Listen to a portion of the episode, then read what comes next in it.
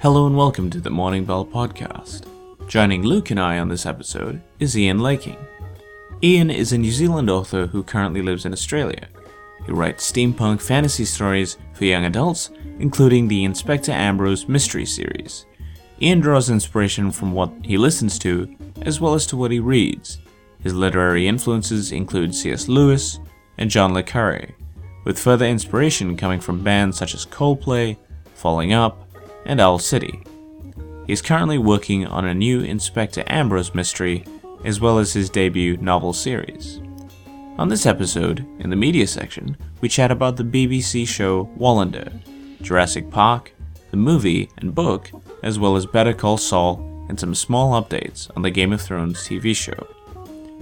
In the topic section, we chat about writing a series and the planning and such that goes into it, as well as talking about examples such as Lord of the Rings and Narnia.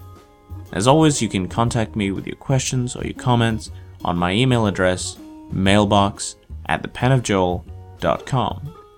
Thank you, and we hope you enjoy listening. Hello and welcome to the Morning Bell podcast. My name is Joel Martin, and today we're at the Brunswick Street bookstore. Luke, how are you going? What have you been up to? Well, I'm back anyways. You're back. I didn't say it this I know it's on, it's on. It's not on a really an ongoing joke anymore. Yeah, we gave it's up on not. it, didn't we? We've stopped. I keep turning up. It's a problem. It's a bit I'll not blasé turn up now. next time. That's, yeah, that'll be you that. gotta just abandon me. abandon you next Yep. time. I'll and do then it. the joke goes again. refreshes. yep, it refreshes. The I'll do it cooldowns next go time. away. Yep. Then it wouldn't be a joke anymore. Would it? I'll No, it would just be a time after. reality. Dang it. So, Okay. what's going on? Um, been, well, I, uh, let's see. I've completed one, two, three, four, five, six books in the last few weeks. Okay. Read, not written. That'd be nice. Oh, yeah. So uh, some of those I started during Mhm. those those weeks, and I've finished them, and I'm kind of like milling through books like Did you no read the, the one that you mentioned, which I did want to come back to you and Mhm. ask, is did you read uh, H.P. Lovecraft's uh, At the Mountains? of Ah, I haven't started on that yet because, as I said, I have all, like I really want to talk finished. to you about so this book because I just want to see a reaction to I'm it. getting there. I'm still getting there. Yeah. Um, Um, yeah. so, what do you have, do you have a list of books that you finished for us? Do you have the titles? I do. yes. I even have the authors. oh, That's really rare fancy. All right, go for So it. I finished American Gods by Neil Neil Gaiman. Yep. I finished. Uh, I've finished several issues of Sandman, Mm-hmm. which I hadn't previously read. Yep. Um, Jurassic Park I reread. I wouldn't say it's read because I've read it before, but Mhm. um, I've always been kind of fascinated by the idea that he actually started out by writing a an idea for a for a play, Yeah. or not a play, sorry, a script, Yeah. and then it turned into a book, which was actually better than the movie, even though he designed it for a movie. Yeah. Um, uh, Dog's Heart by Bulgakov. Um, David and Goliath by Malcolm Gladwell. Mm-hmm. Um, there's more that I'm in the middle of. I'm about to start The Swallow Tower by Andrei Sapkowski as well. So, Ah, yes. Yep. so it's giant bookshelf, which I've never had in my life before. I'm used to reading like one book at a time. One book at a time. Like seriously, I've ne- and I even stopped reading for like three, four years, and now it's just every single book in the Well, bookshelf is stop reading uh, in in a great amount. You're still reading. Uh, Obviously. no, I wasn't reading for quite a bit. Don't a say long that time. on a literary podcast. Look, I'm trying to you gotta, save you. you gotta tell these poor emerging writers Yeah. the truth. It does happen. Yeah. You can stop Don't. reading for two, Luke- three years at a time. No, Luke's a bad influence. Joel never Don't stops listen. reading, but me. We'll just edit this bit out. You'll never know what happened. It's okay. Um, so thumbs up, thumbs down for the books. Thumbs up, thumbs up for for pretty much all of them. Cool. I don't think I've I've read a bad book yet. No, I started on a couple that I sort of gave up on, and I can't remember exactly what they're called anymore. Either Mhm. that was. I should I should have them on top of my head. Obviously forgettable. Uh, one was by Bernard Bernard Cornwell. Oh, I'm just on, aver- I'm just I'm usually still getting there. I'm thinking I'll push through, but it's Mhm. it's a bit on the. Which one? It's okay. It's uh, the it the Winter gr- King. Oh, okay. Yes. It's okay. I'm just Mhm. finding it a little bit. you better weird. like that at the end of this, or we're gonna have words. He's a good writer, man. I know he's a good writer. I'm just not sure how interested I am. He does by have the a couple story misses, yet. though. Yeah. But um, Fantastic. All right. also writing some new stories. Um, I, I've got an interesting one that's that's been in my head for a little while, but I'm not gonna I'm not gonna reveal what it is yet. Okay. It's not the teasing sci-fi one. It's um, it's something based on Earth, which is really weird for me. I never do that kind of stuff. Yeah. But um, based in modern Earth, Mm-hmm. it's not like Wow, that's historical, even which is. weirder I for know you. it's not me, is it? Yeah. I should not be reading Neil Gaiman. It does this kind of thing to me. It expands your borders. That's good. But yeah, Busy week. All right. Well, our guest for today is Ian Laking. Ian, how have you been? How was your week? Good, good. Yeah, I'm uh, I'm doing well. It's great being with you here in the bookstore. It really uh, adds a great sense of atmosphere to the Certainly podcast. does. Yeah. Yep. But uh, I'm, I'm doing well. I tell you what, I've been uh, rereading Lord of the Rings. Oh wow. I it sounds a little cliche to say that, but I mean, it's been a long time since I've done it. Uh-huh. Um, and uh, yeah, it's been interesting. And last night I was, it was about midnight. Uh, you know that feeling you're trying to stay awake because you know there's a good bit coming. I saw So- the tweet. Yeah. yeah, yeah, they're about to go to Moria, and I've, I'm just away, and then bang, my Kindle falls on my face. And I'm like, okay, I'm gonna go s- sleep. I really wanted to read the next couple of chapters, but I, I'm done. So Yeah. I'm gonna do that later on tonight. There you go. always is that cold shock when it touches your yeah, face in the middle of the night. You're like, okay, oh. I'm asleep. Oh. All right. Yeah. It's only ever happened to me once. I was reading this really heavy book. It was big. Oh. And I was I was had it right up against my face. And then the moment where the book like falls Yeah. cartoon style on your face and you just and you wake up and you're like, oh that's the only time it's ever happened. and you can't me. breathe anymore. Yeah, Yeah. that's it. You smell the binding. The dust just goes. Yeah, yeah, yeah. I, I It wasn't actu- a tome, Luke. well, when I, when I first read Lord of the Rings, my, Mm. my mum had a second edition hardcover from the 60s. It's beautiful. Wow. So, a real experience. Yep. And I always feel that uh, if my kids were ever going to read um, the Lord of the Rings, I want them to read it in that Yep. way because I feel like it's there's something about it and having Gives the a great sense of character. massive map at the back of the Mm. book and all that kind of stuff. And uh, so, you know, it's a, it's a great series and it's been really interesting to, to read um, again in the light of actually reading since I started writing myself has been Yeah. really enlightening. So when was the last time you read Lord of the Rings? Oh well, I, I hadn't attempted it about five years ago, I think. Okay. it's probably been a good ten years at least since. What. What do you think is like the big, the main things that you d- notice? Not so much about the story, but like about the writing or like something like that. I don't know. Look, it's one of Did those things. It's one of those things that once you you see it, you can't unsee it. Mm. So if you don't want to have the Lord of the Rings ruined, I recommend just skipping forward a little bit Yeah. now. But he uses the word suddenly so much, like all the time. You're reading like just suddenly. So I find it quite funny because. If he'd sent that in, I swear, to an editor, modern editor, they'd probably be sending it back saying, "Look, a little less suddenly Yeah. would be okay." And I notice it, and it kind of jars me each time I read it, uh, and that that has been bugging me while reading. But in general, what I love as well is the fact that when he writes uh, anything that's violent, he doesn't really, he's not very violent in what he writes, but he does enough. So it's very minimalist in that sense. Yes. He does enough. I think last time I read, you know, Legolas, his, his bow sang, and uh, Gimli's axe, you know, it flew through the air. And you just note that little bit, but he explains it well enough that you kind of fill in the gaps yourself. Yeah. Personally, I'm a little more brutal when I write Yeah. anything violent, but, uh, you know, I, I I admire that. I really do. Yeah. And the fact that it's easy to forget how much he created, which wasn't created before. And Mm. that's that's, right. the real genius Oh Yeah. yeah, yeah. in the work. He almost It's- created a different kind of fantasy. Well, he did. He did. Um, Yeah. well, he's yeah he spawned it. Anyways. Yeah. and then for for years to So come. many writers have their ticks though. Yep. Mm. You, They you- really you do. Can't, I can't get over Blood and Ashes from um, the Wheel of Time series. That's the Mm. only. That's the phrase that you hear every What, as like- single page. Blood and Ashes. Oh it's my how goodness. They that's swear. like it's how they swear. um, You're right. I- never stop saying this. Blood and There's Ashes. 18 books of this. Yeah. Or I don't know. 18. How many is it? 13, Uh, 14, 13, 15? 13 books. 13 books of this. I, Blood and Ashes. I got into one. I did the first book, and I read about maybe three or four pages of the second. I'm like, nope, I'm out. I, I loved it. I did enjoy it, but I just I wasn't willing to commit for another twelve. I read the You're first okay three. because three books in, you realize they're all exactly the same. It's the name, Luke. the wheel, Wheel of, of Time. the book. Yes, of Time. it's the same story. No, Book. I I should finish the you know Wheel of Time, but uh, the whole series. I would at No, least just the finish first book. just but one or Yeah. two books. Yeah. Do, do the first one because Yeah. the first one it starts off and he I think he said that he really wanted to start in a familiar place. Yeah. and it, it branches out a bit more and there's some wonderful stuff in there, especially yeah, there's, there's some really wonderful moments which I've it really stuck with me, um, where I got quite captivated. So I, I do appreciate it for what it is, but yeah, there you go. I take it that was Tom. Yes. Tom sticks with you. Yeah, yeah.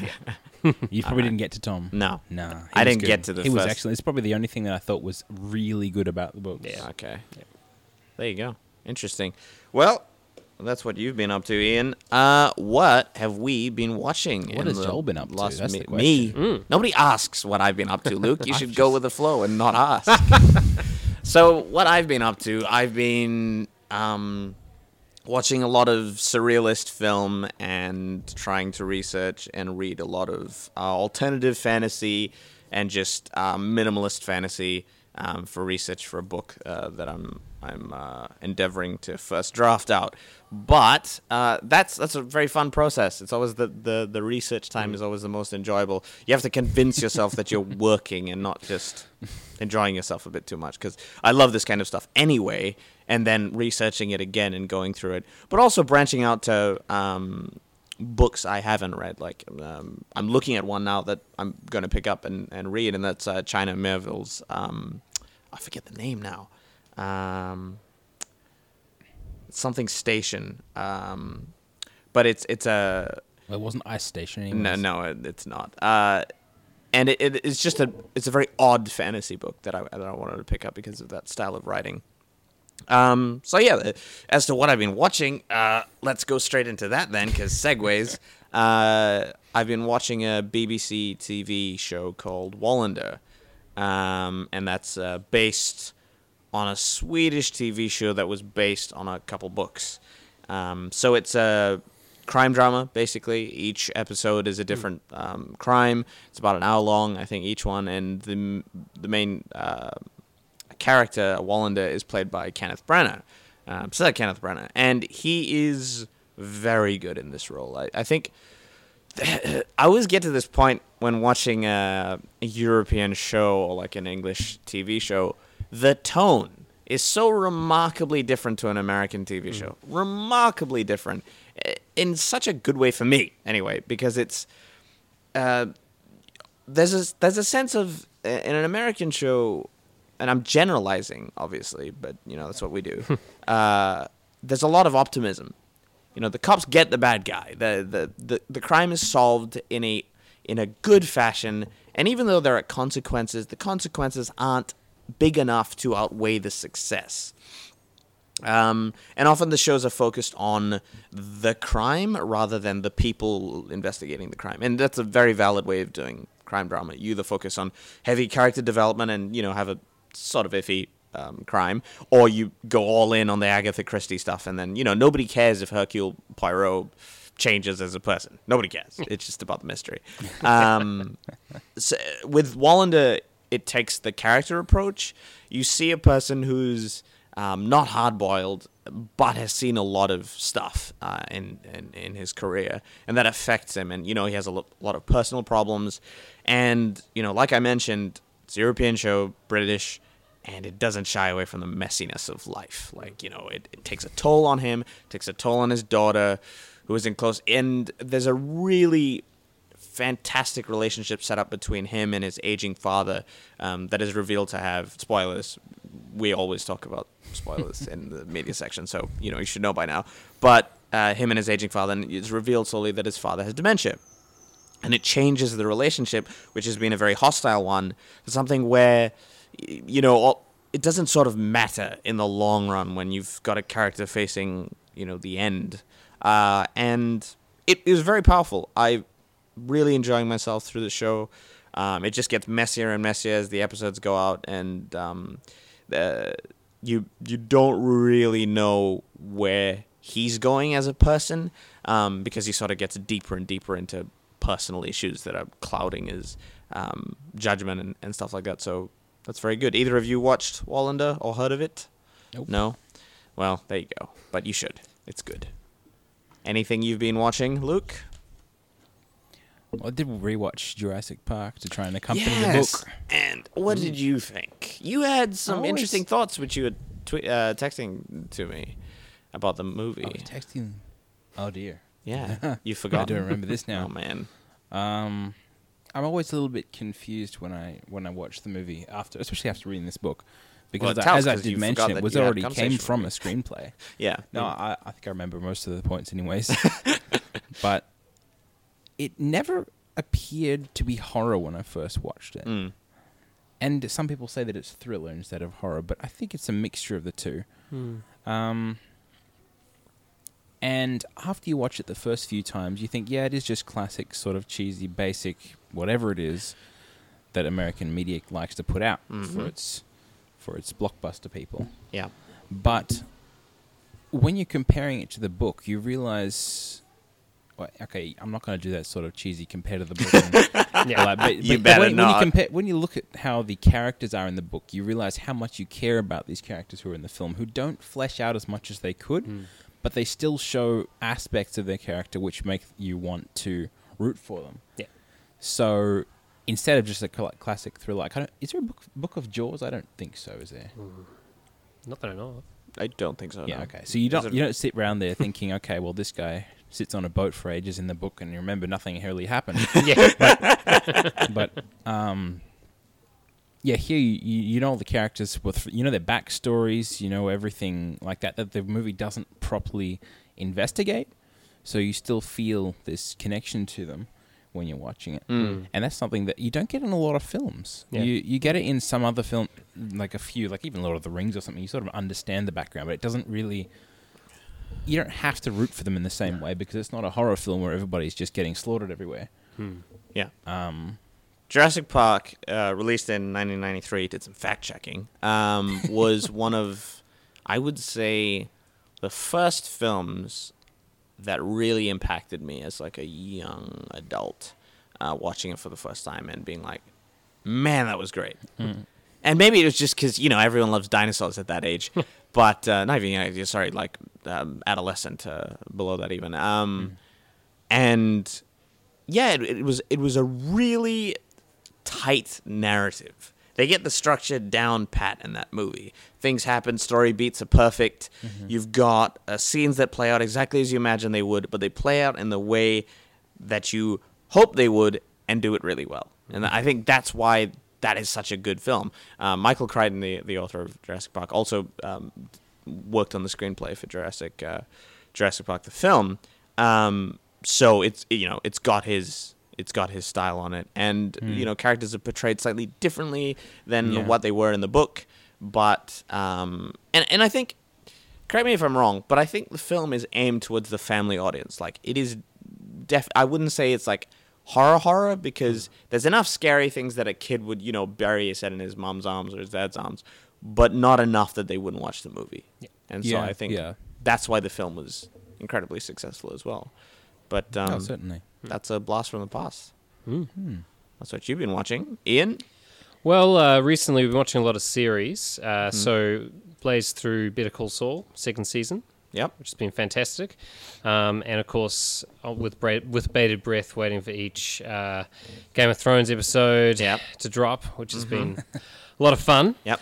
Um, but in terms of uh, movies as well, really looking forward to getting to see uh, Hunt for the Wilderpeople, which has come from New Zealand. So Yep. looking forward to getting to see that as well. That's making the rounds, isn't it? It's getting a lot of attention. It is. Uh, it's it, the book. I now I haven't read the book. It was by Barry Crump, who's a New Zealand legend, and uh, but it's not actually a comedy. The book, but I think with the the way that they've done the screenplay, you know, there's enough comedy in there that uh, it's it's kind of yeah, it's, it's got that charm. I think that, that kind of Kiwi charm uh, that it's gonna do, it's gonna do well. So looking forward to getting to see that um, in the next few days. But yeah, there's uh, it's it's been interesting to to go through a couple of series recently and just kind of uh, enjoy the uh, the character building there. And Better Call Saul is uh, is outstanding in the way that it kind of uh, develops its characters, and uh, especially. I love the fact that it's you know so similar. It's set in the same world as uh, Breaking Bad, but the way they've done the characters and, and developed them over time, you really build a lot of empathy for people, and that's that's the magic of it. Is uh, it's not about uh, you know Saul Goodman, who's it's not about him being a bad guy. It's about learning his past and kind of feeling that empathy for him. Yeah. Um, that's a show that I've been wanting to get into. I just haven't. Uh, a bit like Breaking Bad. It's it's a good series, but it just didn't it draw, didn't draw me in. Though I did hear that you know as it progressed, it just got better and better. Yeah. Um, so as happens to be because it's Game of Thrones season and we inevitably end up talking about it anyway, we might as well get that over and done with. uh, let's talk about Game of Thrones. So close your ears if you don't want to hear it, and all etc. etc. um, so the series is progressing, and uh, the audience has heard my thoughts on uh, the show and Luke's, and which is uh, we we're, we're tepid. We we we're not a, we're not huge fans, especially of the later seasons. Um, but tell me your impression, Ian. Where where do you think the show is at for you? Yeah, well, I, I I think it does everyone a service if they can read the books. It's definitely worth it. I mean, the books are um, a struggle at times. I find it's a very you know it's a really it's a complex Some narrative. books, especially, yeah. So and some parts of it I found a bit dry, but Mm-hmm. you know having that base of, of knowledge, having read the books, I'm glad I dived in and did that. Um, Mm. Yeah, I'm enjoying it. But this this week's episode was was fantastic in terms of um, bringing some some great backstory.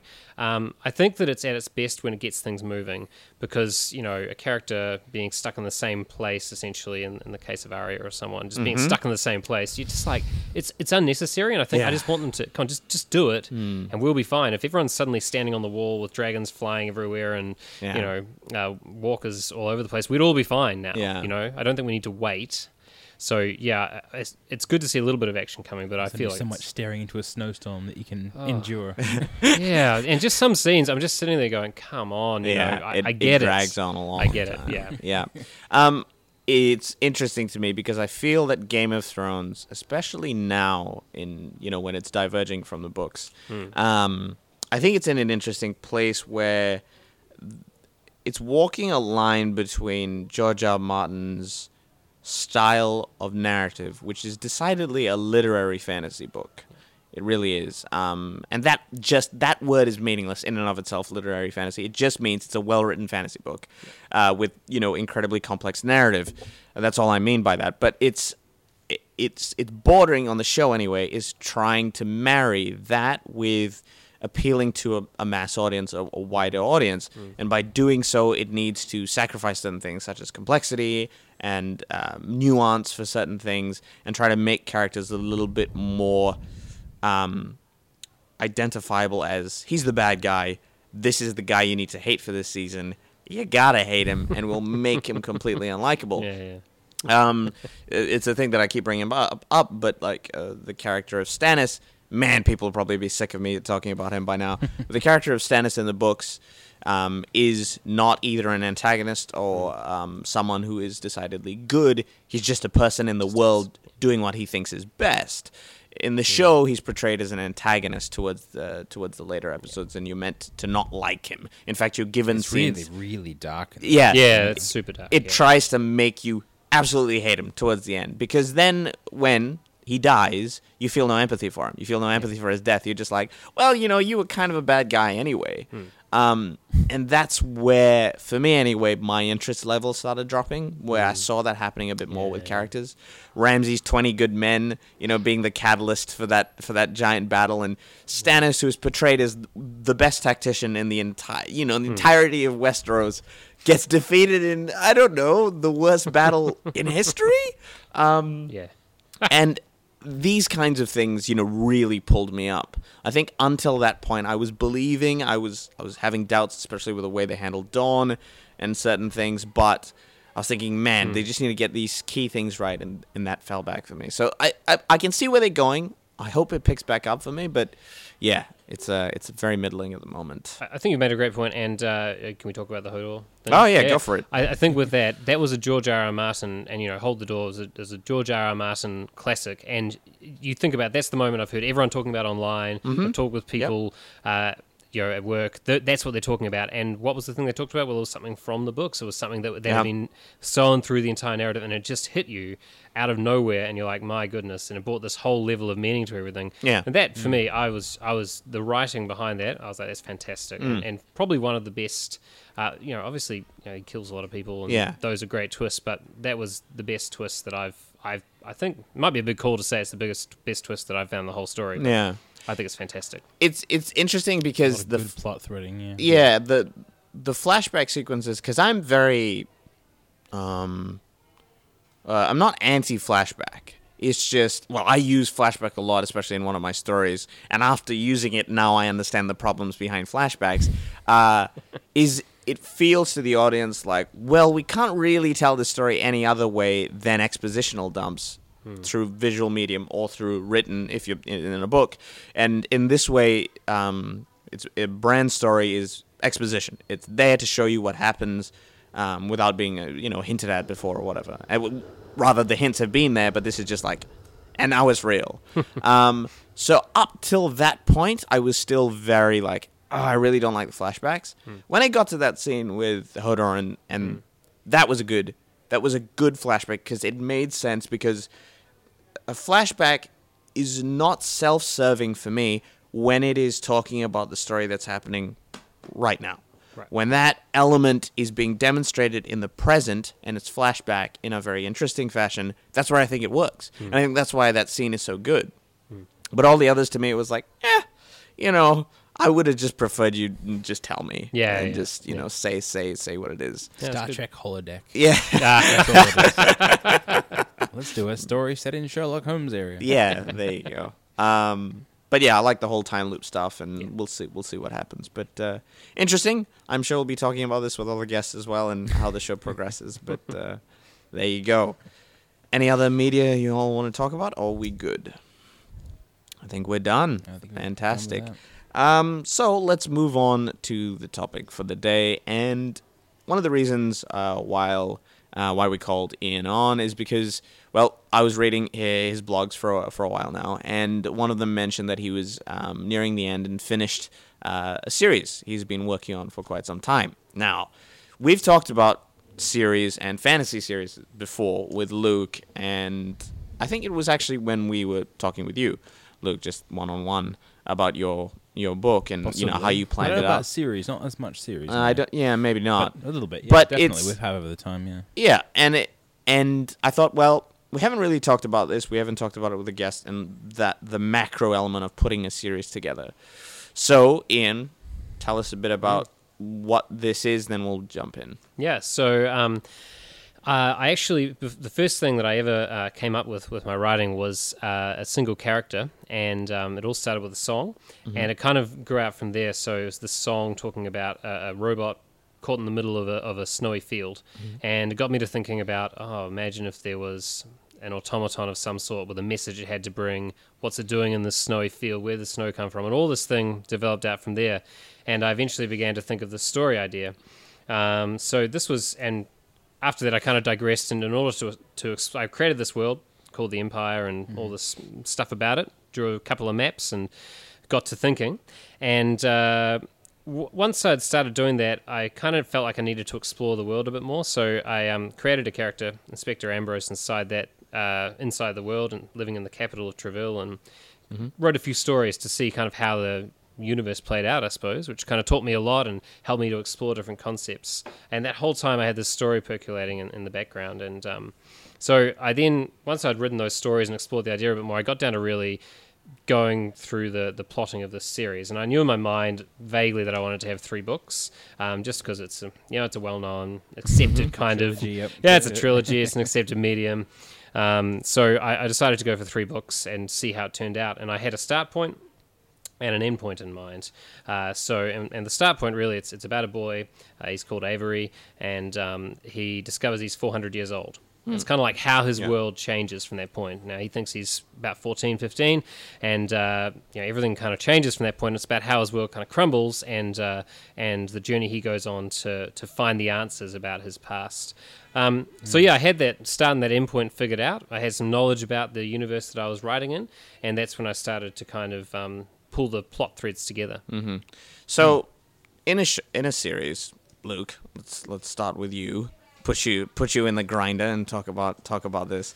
Uh, with a series, it's well, y- you know, like Ian said, you've got a start point, and generally speaking, sometimes you can have an end point uh, in mind when you start the the series or the or the story.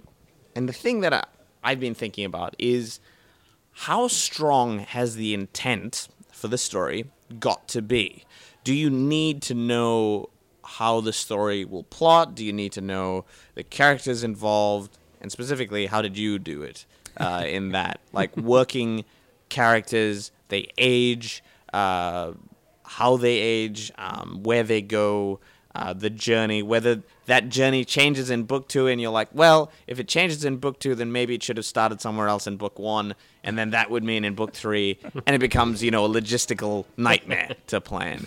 But yeah, what was your experience with that? Um, from my own experience, it's you always start out thinking about those uh, those things, the Mm-hmm. logistics, and you put, well, sorry, not always, but Mm. you know, I, I put down all the logistics. I sort of knew where everybody was in my worlds, and then and then it got down to the point where I started writing the the Soul Shard Chronicles, and getting through bits and pieces and thinking. I'm gonna write something beside those logistics, you know, Mm. just off off here. So they'll exist somewhere. They'll probably never get used in this book, but but they'll exist still. And then later on, you see some of those logistics change because you realize that the book's gone a different direction. So the Mm. story itself can can change a lot of what you've planned. And it's all, I mean, it's good to have plans. It's good to have like um, a setting and and and all the different the aspects of your world that you understand. But but um, it's going to change. Yeah. if you're writing a book, it's going to change. Mm. You can't plan it out to the point of perfection where So it's if, like, if well, you it's plan it out until you got all the words there, then you'll Mm. give up saying, "I already know everything. I'm going to start something else." it's done. That's and that's a good point. Um, and something I didn't know when I started out on the series was uh, how the end would change from the beginning. Um, and I think my first experience of that when I was planning to have uh, the the characters run back and forth between a place two times, and I realized that just didn't make sense. Why would they do that? And I was like, okay, all right, that's and uh, the story. Uh, it's it's kind of yeah, it was, it was surprising to realize that actually, yeah, stories do. They have a life of their own, and you you can't force it. And I remember starting to force, and I was like, I gotta I gotta Yep. change this, and that's how it ended up. As um, that framework's got to be set in jelly. It Yeah. can't be set in concrete. It's got to be set in jelly. Set in Yeah. jelly, that's right. the it's interesting because I wrote a series of novellas. Am writing a series of novellas, um, which is one of the few uh, self-published projects that I've got going on, and that was um, well, similarly, it's a uh, crime drama, uh, character-driven uh, within a uh, industrial um, world that's very similar to you know England in the 1800s, and it was the, the idea of weaving fantasy and gradually in the in the series. Um, but I, I ran into the same thing. I started the, the series thinking, all right, well, I've got this character. He's a soldier. He returns from the war. He's very jaded, and you know he doesn't want anything to do with his uh, aristocratic family. That's great. All right, now uh, let's plan out a series of stories for him to be part of in some way that it happens to him and it works. But then a lot of things, you know, started happening. And in the first book, it was exactly what I intended it to be.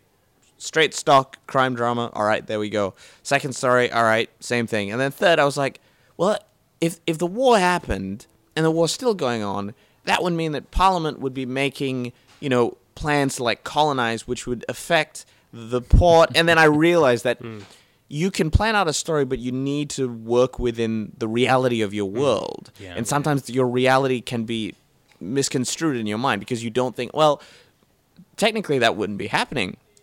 So then in the in the second in the second book that I'm writing, it's it's now focused on a more macro scale of how this world is going and how this character is now being pulled along by the forces that he can't control. So then the story intent is changing, where now it's no longer about a crime uh, in a place in a small town. It's more about a revolution in a country, and he's involved, and it and it and it escalates from there. But that was in the idea that I never knew that I was going to be doing a revolutionary style story at the start. I thought I was going to be doing strict crime drama, and then that changed.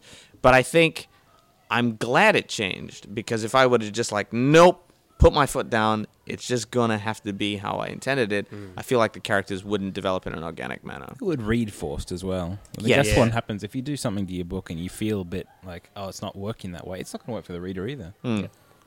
And the thing I find within a, in a series, or let's say a TV show, for instance, um, which is the most evident of this kind of thing, mm. is when you have a particular formula that works. When you have a particular episode that works, they'll do the same episode for you know the entire season, mm. and the second season they're like, let's change it a bit. Let's make him an alcoholic, or make him, you know, some, you know, something happens to him. But let's just keep the story the same anyway. Yeah. Yeah. You know, and then the the the internal politics of the character stays the same, but the macros don't. Hmm. And because it's a crime show or it's an action show, and they gotta keep it that way. Hmm. And I think that's where the liberty in books tend to lie, where we can e- express the books and change genres hmm. um, within a series. But is there a time when you got to stop? Is there a time when you got to say, well, that's not really the story I was in- intending to write, rein it back, and hmm. try and write it? I think some of what happens, and it happened in the third book, was that I had this this uh, the the plot that affected the the main characters. Um, it was actually everything around that that changed. I still very much um, got to the point where I wanted to get to, uh, but in a very different way from what I thought. When I realized how things would need to change, and when I when I, I finished the second book, and you know the first and the second I had fairly well planned out. The third one was the loosest in terms of where it was going to go, um, and in terms of the how exactly it was going to work out. But it became very clear to me as I thought about what I'd written in the second and how things would, would flesh out. But there were still the constraints of the universe, and those didn't change too much. And there were some things that I had to tweak as I went. But it, it really came together well, and I was really happy with the outcome in the end. It was, I think, actually, by letting the story breathe, it was better than I could have possibly anticipated. And um, I, I got my first feedback from a from a, a reader in the in the demographic I'm aiming for, and uh, she was just she was really happy with how it had worked out, and I was uh, that made me feel really stoked. The fact that um you know I'd, I'd let the story tell itself and let it kind of flow, but still stayed true to the core, which I knew needed to be told. And I think Yeah. that's where the, the flesh is where it kind of, the bones of the story may well stay Yeah. the same, but that flesh. Yeah. Yeah, that's where it changes. Luke, what about you?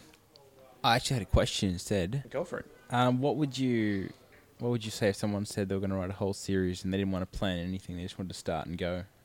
Yeah, you can do it. Um, it depends on the writer. I think it depends on the writer. And, and if someone's going to do that, I would recommend that they uh, try writing a shorter story of some sort first uh, to see how that works. Because I discovered for myself, and it's just speaking from my experience, um, when I wrote my, my second uh, novella, Vanishing Villa, I just had. I had missed a core mechanic. I didn't know how I was going to make it work.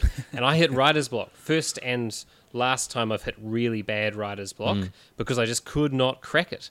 Um, and I'm glad that happened to me then, and not when I was in the middle of this uh, this massive story. So yeah, I'd recommend telling a story on a small scale and seeing how it goes. And if that doesn't work for you, then adopt more planning. yeah, going off from that question though, um, what is the where's the decision where it's I'm gonna write a series instead of writing the first book, see what the reaction to the first book is, see what the audience likes, what they don't like, and then going up from there. Where's the benefit? Where's the you know? Yeah, uh, that's that's a really great question. Um, for me, I, I got it out to some some beta readers, or almost alpha readers, um, with my first book, and just kind of saw, you know, hey, what do you think? And uh, I got you know fairly positive feedback, and I was I was really happy with that. I think for me, it was a complete story. Each book is a complete story Yep. in itself. So having that, but there was enough that people wanted to read on, um, and it was intentional for me.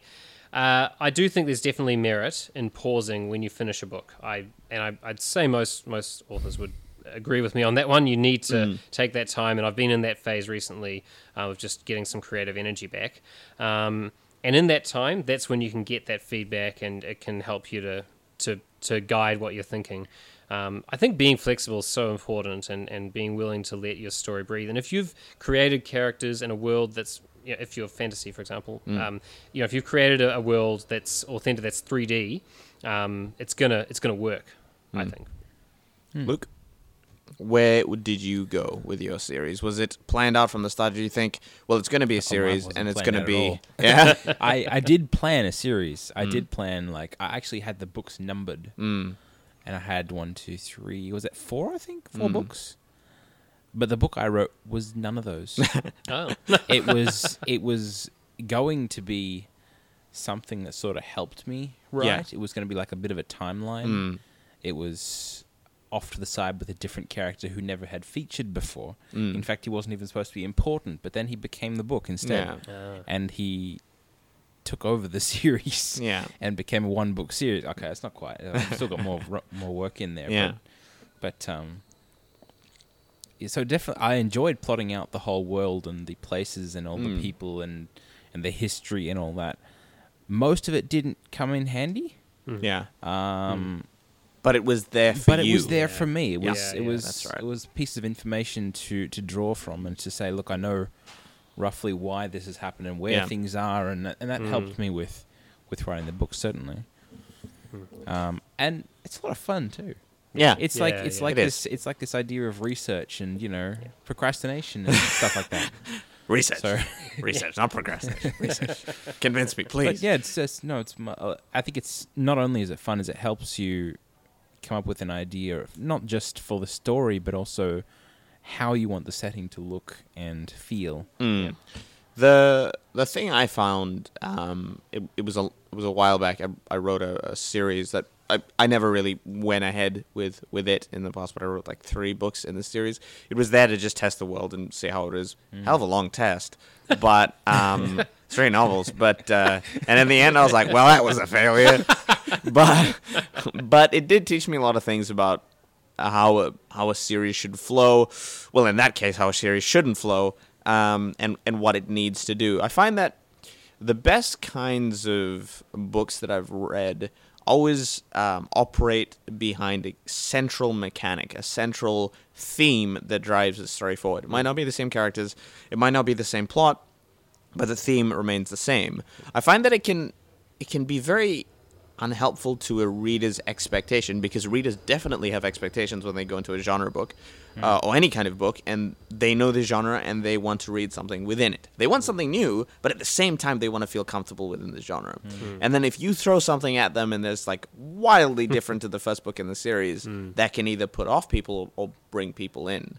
With with your series, Ian, was it was it a conscious decision to be like, well, I'm going to keep this with the same characters, with the same story, or am I going to be a bit weird in the middle or, or something like that? Yeah, it was. Um, it was really conscious to to keep the the characters were important, but I what one thing I did do, and I, from my background in marketing, I think is. Uh, I've always been big on coming down to the core of an idea and just getting a sentence that sums things Yep. up, um, whatever that is. And for me, it was uh, a boy tries to connect with his father. Yep. Like, and you might not see that when you read the books. You know, it, it might be like, huh? But Yeah. I know that's there. Yep. And so I know I'm telling that story as I go through, and that's really important. Um, so having that was was good, and the kind of the, the key mechanics. But for me, um, I, I wanted to keep things fairly uh, fairly close in um, in terms of just staying staying true to the original narrative. And so you know the the setting grows more epic as it goes. Yeah. So it, it starts off quite small. The whole of the first book is quite small. Yeah. But then it just Escalates, it- yeah. It, it escalates, yeah. But in a way, what you're doing is you're um you're scaling. So you're you're taking people with a comfortable knowledge of this is how the universe works. These are the characters you're dealing with, and then it kind of scales, and you kind of get a sense of what's good and what's evil in this world. And Yeah. then by the time you get to the third book, you get a sense of well, what if there's more outside of the empire? What's that got to do with Yeah. anything? And so you you kind of take people on that journey, and um, you don't want to change things too fast because that can be jarring. Absolutely. I mean, it's when all is not as it seems. That can either be a really wonderful thing, as you mentioned, or a really terrible thing. Um, and it depends on how well they've written it, I guess. Um, yeah. It's um with with the- with the series that I was writing, the the crime uh, fantasy. It was.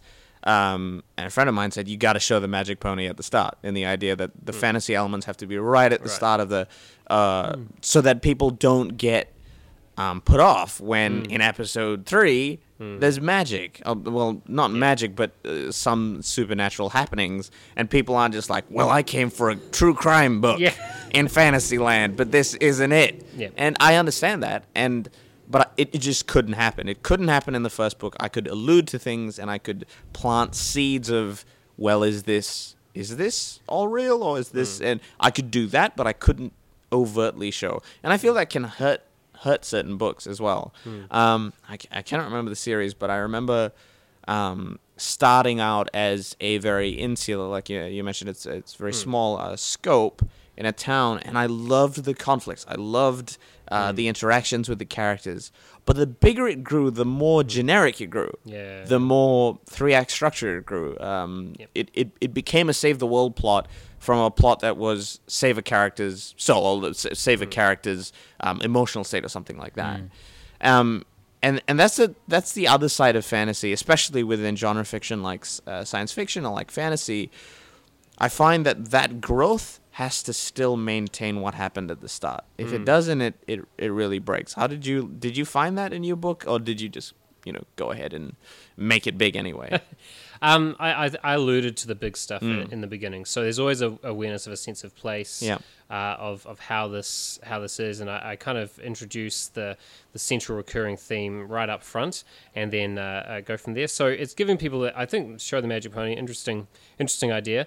Um, I definitely show people a bit about how things are at the beginning, and then they've got a sense that there's more to it than this, and I think that you can always tell that it's going to go uh, further than than just that point. Yeah.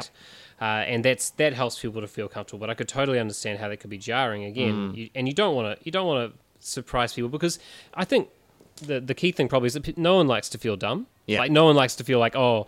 You know, I had no idea that was coming. Should I have had an idea that was coming? Or was that just badly written? Yeah, exactly. And I think that, that you, you don't want people to feel that they uh, that they're they're a fool. You don't you don't want people to feel they're fooled. It's Mm. Yeah. not like a, a sleight of hand, you know. Yeah. You want people to feel like, oh, there were hints there. Oh, yeah. Yeah. Because for me, and this is the the thing, and I, I think I may have said this at times, but for me, I, I actually start with the twist.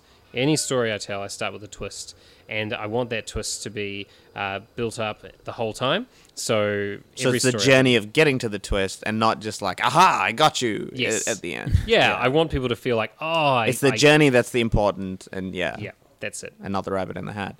Um, Luke, with the Soul Shard Chronicles, when you have Emelian's uh, story, you're following a character who's uh, a scribe, pretty much at the start, but then he becomes something a lot different about midway to about you know towards the end of It the. was very close to the end. it was very close to the end of the book. what did you think about that? Like, it changed very dramatically. Instead of Emelian worrying about uh, the characters around him and the relationships around him, it was suddenly a lot more macro. It was to do with the world. It was it wasn't just to do with them. It was to do with everyone. Did you find that easy to transition into? Did you it allude got to to it? the stage. Yeah, I'd, I'd already gotten to the stage in the writing where I thought, look, he's he's actually he, he's been writing all these things about himself and and the people around him, but now the situation suddenly turned to it, it's harder for him to not sorry not harder for him, but it's like now he's attuned to sort of the people around him, and now he's seeing the way that everything else is affecting him and everything. Mm. So he it. To be honest, I felt like it was a natural Yeah. um, transition for him. Maybe it didn't feel natural for for everyone who's reading it. I don't know, but but it felt natural from where I was writing it. Yeah. So Yeah, yeah, yeah. It felt like it that's where didn't the jar me at all. go. It, it, it, it just it just felt like that was Mhm. where he was up to at the time. So How about examples from series that you have read and problems or things that you picked up, uh, things that you saw that were good or bad? Ooh. That's a bit of a tough one. I threw at you out of random, but uh, That's all right. Um, just think about. uh, I mean, I'm currently going back over the Lord of the Rings again. Um, yeah, there's a lot of characters in that. I'm impressed by how Tolkien never makes you feel like it's a drag. I mean, some people may disagree with me, but you know, the the characters are all distinct enough that it, you kind of can relate to them. Um, and he goes really well in terms of uh, how he keeps Frodo's development kind of going along in the story, and that's really good to see. And there's a lot of um, a lot of good things there. Um, it, I think in Game of Thrones, so in uh, A Song of Ice and Fire, um, yes, uh, it's it's. I think that the problem that could come there is is expanding too much. So maybe that's putting a little too much flesh on your story. And like, I definitely wouldn't knock George R. R. Martin. I think that's a that would be an incredibly arrogant thing to do.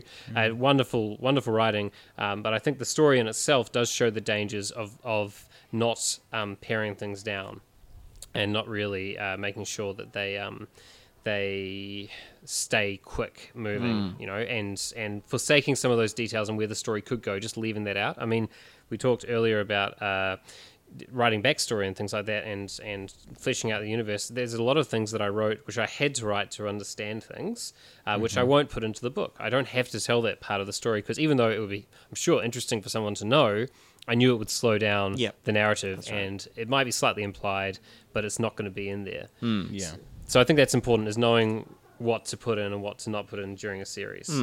It's um interesting you bring up Lord of the Rings. People always say that both in the books and in the movies, the story should have finished when Frodo um, basically defeats the big bad, and the story should end pretty quickly. What do you think? No, I totally disagree with Yeah? that. Because in Greek in Greek uh, plays, if we think back to Greek plays, that's not how it, how it rolls. We're just talking about a modern idea of a story. Um, and Tolkien Tolkien wrote the story. It is what it is, and it's actually kind of wonderful to get that resolution. And for him, he could really he did whatever he liked because he could, and Yeah. so he just kind of he did it. And um, he might have been writing in a different time. And I imagine if, if Tolkien was a self-published author these days, he just would have gone. Yeah, he just would have gone for it. You know, and that would be it. And whatever. Um, Yeah. But I, I actually really like the epilogue, and Hmm. I feel like that's an important, uh, an important thing to, to have in there, and it's so different from what you normally get with, Yeah, uh, you know, it if, is. if it just finished Yeah. with Frodo in Rivendell or something, being like, "Oh, that was a lot of fun." Yeah. yeah, I kind of feel like you'd you'd miss something. Yep. you Um, never get to see the stark contrast or everything that's changed. And no, Yeah, that, that that's was heartbreaking. huge. It Yeah. was Yeah. de- definitely something that. I think the thing, to- yeah, I, I agree. I, the ending of Lord of the Rings in the books, the was the more.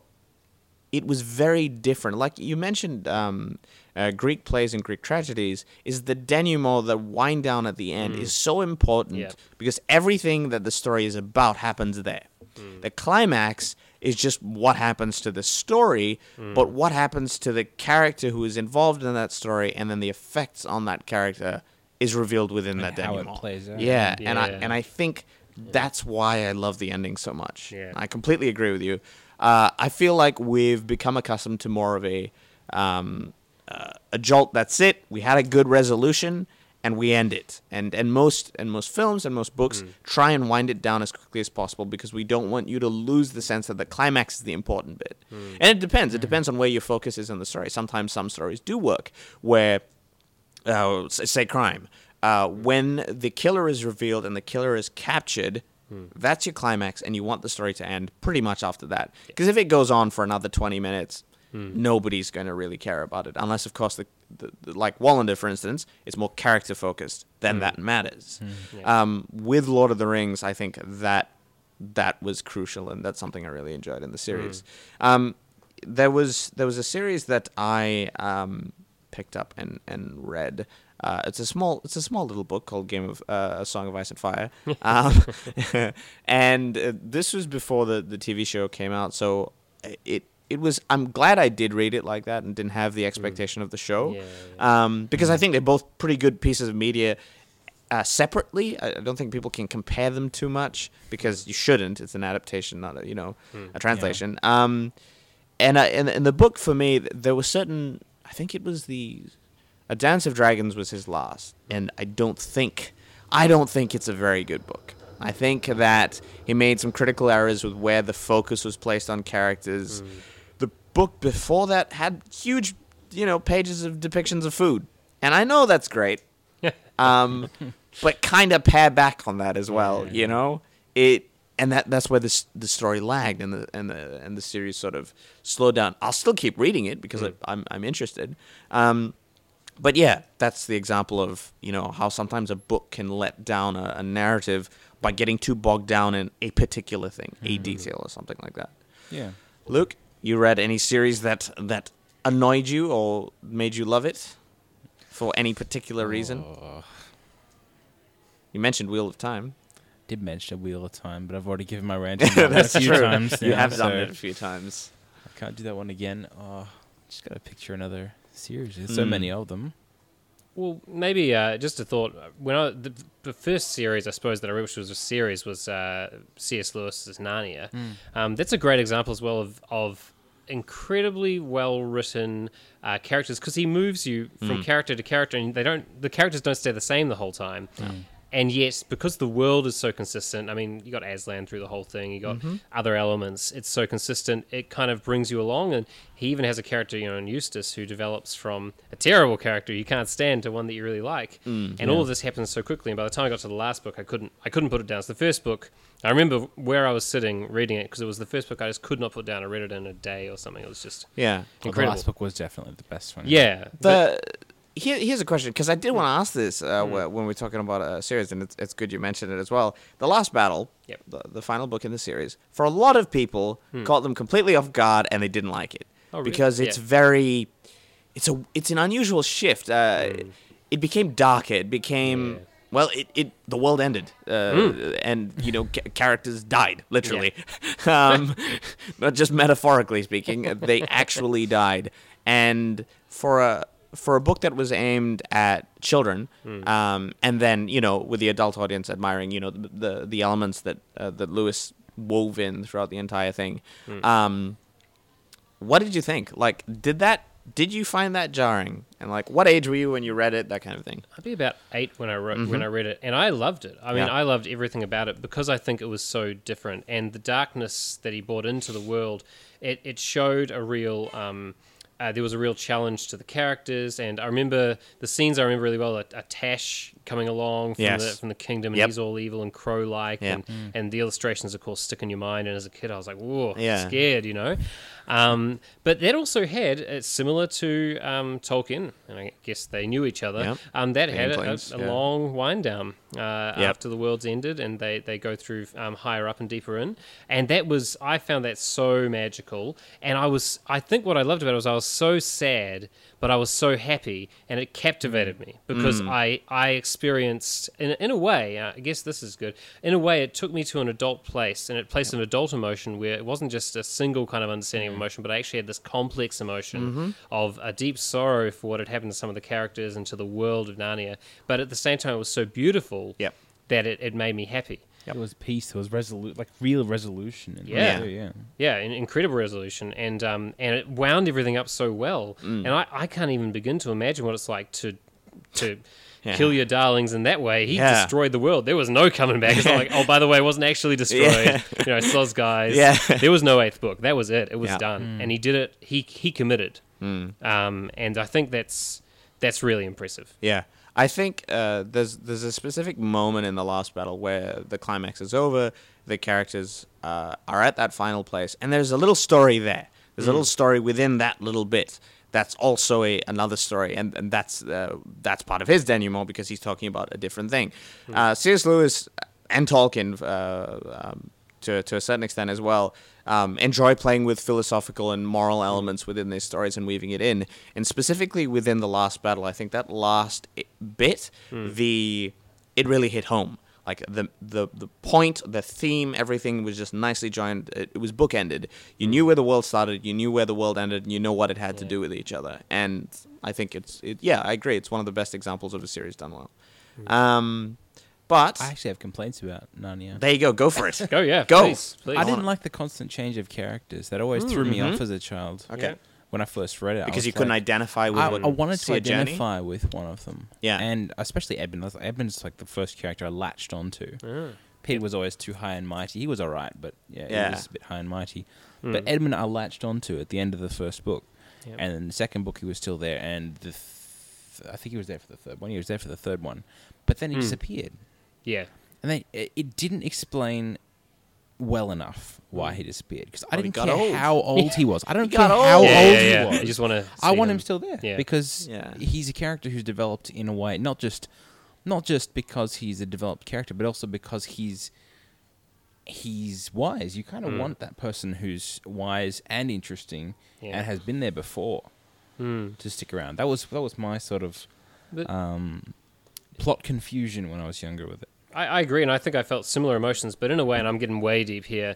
Maybe Lewis forces you to grow up with him. Yes. he forces you because he knew children were going to read that. He forces you to go through what's it's painful. It's painful not seeing that character. You're waiting for that character, and then suddenly it's, He's it's not, not him. It's this brat of a boy, Yeah. and they're in the school, and you Yep. know they're they're he, he's making fun of. Um, oh, there's the two of them, and you know you want it to not be like that, and but Lucy is the connection, and then Hmm. that's it. And I I guess you you're almost forced into a sense of mourning. Well, now we're deep. Mourning several times during the series, Yep. and it's it's kind of thrust upon you, and you have to grow Yeah. um, in order to keep going. So yeah, but I totally hear what you're saying. I agree. I remember I was like, "Who's this Eustace Yeah, character? I don't, didn't like him. Yeah, I don't want him." Yeah. No, no, yeah, I didn't mind new characters popping in if that's what you mean. but you wanted no, but you wanted. But I you wanted, wanted to see the at connection. least one or two stable characters Yeah. stick around because um, for me it also uh, this is this is off topic because it's not quite to do with the plot anymore. It was also to do with the fact that I I thought, well, who would grow out of stories? Mm. Who would grow too old for imagination and Yeah. stories? yeah, and, true. and all these things. It, my parents are reading this to me. You know, Yeah. Mm. they're old people and they're reading it. You know, Yep. The um, so yeah, that, the, that jarred me a lot. the thing that I think I liked about Narnia that I didn't find a lot in books at that time, which is why, you know, I, I tell a lot of people who write young adult fiction, like I never read any of it. You know, the Narnia was the first and last book that I read, in which is considered young adult, because to me, I agree with what you said, Ian. I think it makes you grow up. Because it does a very interesting thing where um, there's a there's a notion, and it's a it's a true one because it's proven by analytics sales uh, that children love to see a character grow and stay with that character and see the journey and see his or her life going through the motions of childhood and adulthood and you know all of this stuff. That's why Eragon was successful. It, you know, it was about a central character. It didn't matter about the, the, the story around it, but you could identify with that. The Hunger Games, etc., etc. I can still, yeah. yeah, the coming of age story is hugely important. And the reason I loved Narnia so much is he didn't care about that. That was unimportant to him because the thing that was important to him is that characters are irrelevant. It's the theme. It is Yeah. the story that's the most important thing. Yep. And that it taught me at that age, and that's why I ended up miserable, I suppose. But for, for, for my young adult uh, years that I didn't read anything uh, within it, is because I could never find that again. I never found a book that was so destined to push a theme or an idea or a structure within the books that they would be brave enough to be like, well, it doesn't matter if he's your favorite. He's gone, and he won't come back. And that was real harsh to me to begin with. Yeah. Like both of you, I did feel it when Edmund specifically left and he didn't come back. I was like, well, I, it's not as interesting without him, but it was because it was the story around it. The funny, funny that you said it was um, uh, veering away from coming of age because I thought it was like constant coming of age stories. You're like, oh, it's mm. another one, oh, Yeah. another one. Oh, he's got to grow up. Come on, just grow Because up. in, in some ways, it doesn't deal with the themes of the coming of age tale. You see what I mean? It deals yeah, it doesn't the. have the themes, but it still pushes the idea of the coming of age into I like it, the so- idea that a character eventually mm. is just not important to the book because he doesn't mm. push the idea of the story forward. Um, I mean, in, in, And and it sort of got darker as well. The the series as a whole just got darker as it went on. Silver Chair, for instance, was really messed up for me. And I loved it, but Yeah. it was odd. Read that to you know, it's six, seven year old now, and they would feel weirded out by it as well. I can imagine. yeah. But uh, Ian, I cut you off. No, it's all right. I mean, in, in the end, uh, Narnia, the character Narnia, Hmm. came of age as well. Yep. And came of age and then passed away. So Yeah. I, I guess if you're thinking about the, the setting as being that kind of key, um, yeah, in, in that sense, I guess there was a character that we all identify with the whole time Yeah. because we followed it from Mm-hmm. birth right the way through to death. Yeah. So I, I imagine he kind of whether he whether you know Lewis meant to or not, he brought us on that journey, which is beautiful. And for so many children, um, I guess that was one of their first introductions Mm-hmm. Yep. to a series they could access and kind of I get agree. into. Yeah. Um, yeah. For for me, it was the idea that the book died young, just as the characters did, and it's Yeah. horrific if you think about it that way. Mm. But that impacted me a lot because the happy ending was happy and sad at the same, like like you described, bittersweet. Um, Mm. And I think that was really good. Who could remember that final, the, the final, and I think the final line always gets me. You know, they, they realized that they were actually reading a book uh, that was that was so long, you know, and the pages hadn't been written, and what they've been reading was actually just the first page. Mm. And there was so much left, and that's the beautiful sense of look, you've read this story, but actually, in a sense, there's all this still to go. Yeah. that's, that's beautiful. Yep. It's a really good moment. Um, so we tangented off a bit, ladies and gentlemen, from a series to, to Narnia. But I think it, it's a great example of a series, and a series done really well, uh, in our opinions, anyway. Um, but that brings us to the end of the, the episode. Thank you, Ian, for joining us. Thank you. It was a pleasure to have you. Luke, thank you. You have no choice, but you're here. Thank you for that. um, and thank you, listeners. It's been a good episode. So, where can people find you, Ian? Where can, on the internet, your social media links, whatever you got coming up for Yeah, us? yeah. Yeah. So um, the easiest place to find me, um, ihlaking.com is my website. Uh, you can find me there. Uh, I'm on Twitter a lot, so the easiest way to connect with me, I do say hi, I talk back, I follow back. It's good fun. Uh, is at ihlaking. Um, so that's the easiest way to kind of connect with me. I am also on Facebook, but uh, at the moment, working on this novel series, so um, I, I regularly post on my website as to how that's going. Uh, so come and join me. I really love to kind of connect with people and see how they're finding my writing. Yeah, if he fantastic. stops tweeting, call an ambulance. Yeah. It's true. Be That's concerned. Be concerned. Be very concerned. Luke? Uh, you can still find me at thesoulshardchronicles.com. Mm-hmm. Um, as I said, I'm working on a, a short story at the moment, and I know I need to finish the space one, but but you know, It's coming along. I, I, I've just got this such a good story that's working on it. Uh huh. We've heard it all. yeah, we get sidetracked. We're writers. yeah. That's very true. um, or at the Soul Shard on Twitter if you're still looking for me. Fantastic. Hmm. Well, you can find the Morning Bell. TheMorningBell.com.au is the website. As always, they're willing to take your submissions. Um, as I mentioned before, it's a very heavy editing process that they are now doing. Whatever age you are, whatever story you have, they're willing to take it and have a look. And if it's good and you're willing to work with them, they'd be happy to put it in the magazine. So do submit. It's always open, and they're looking for new writers. Um, the next episode of the Discomfort Zone is coming out on Monday, hopefully. Uh, well, not this coming. Mo- uh, never mind. It's a date. You'll figure it out. It'll be out in the iTunes link, and you can see it there. And the topic for that Discomfort Zone is the movie Black Death, uh, which is a bit interesting. Uh, it was my recommendation to the other two hosts, Lucas and Kezia, and we'll see how they handle that movie. Thank you very much for listening. You can find me, uh, thepenofjoel.com, and at thepenofjoel on Twitter, where I tweet about nothing other, other than this podcast because I'm unimaginative. Thank you very much for listening, and we'll see you on the next episode.